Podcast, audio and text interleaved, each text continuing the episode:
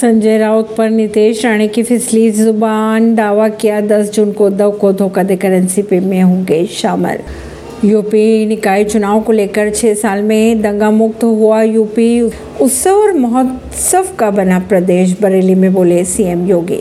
बागियों पर कार्रवाई भाजपा के खिलाफ बागी होकर चुनाव लड़ रहे छह नेता हुए निष्काश अब छः साल के लिए लगा दी रोक ऐसी खबरों को जानने के लिए जुड़े रहिए जनता सरिश्ता पॉडकास्ट से